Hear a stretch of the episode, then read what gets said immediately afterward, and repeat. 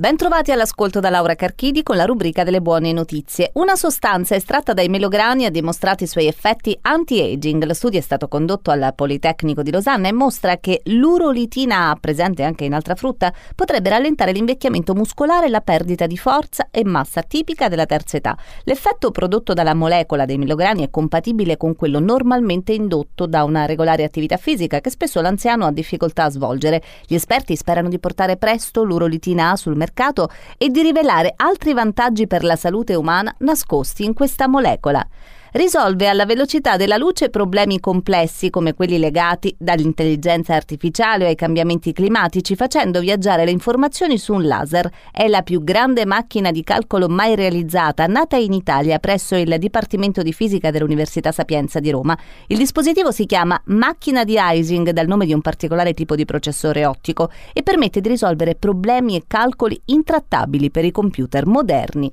Lo sport aiuta davvero a vivere più a lungo nella prova nuova Julia Hurricane Hawkins, una donna di 103 anni che ha stabilito un nuovo record nella corsa dei 50 metri.